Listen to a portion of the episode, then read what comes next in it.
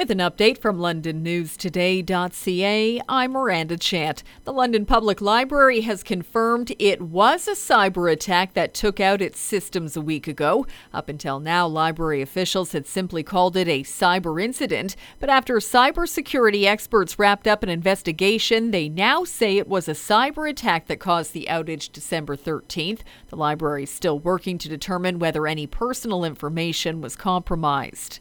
For a third time in a month, there's been a fire at a London homeless encampment. Firefighters were called to the blaze by the Thames River on Watson Street yesterday afternoon. The fire was extinguished and no one was hurt.